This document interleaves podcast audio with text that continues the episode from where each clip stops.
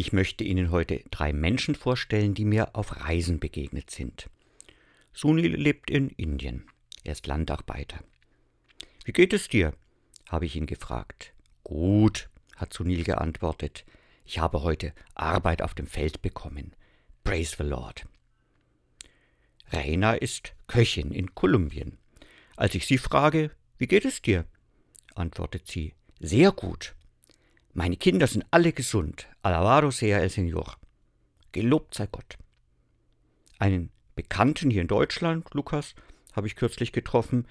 Wie geht es dir nach der Zeit mit Corona? Na, geht so, hat Lukas entgegnet. Heute Morgen Stau auf der Autobahn, zurzeit Stress auf der Arbeit. Was wünschst du dir, Sunil? ist das erste Gespräch weitergegangen. Einmal einen Tag nicht arbeiten müssen. Was sich Rainer wünscht, hat sie mir sofort erzählt. Dass es in meinem Viertel eine Gesundheitsstation gibt, die nicht so viel kostet. Das wäre schön. Auf was Lukas sich freut, weiß ich. Endlich die Reise nach Australien nachholen, die ich wegen Corona drei Jahre verschoben habe. Alle drei wollen sie glücklich sein. Was ihnen zum Glück fehlt, ist ganz verschieden.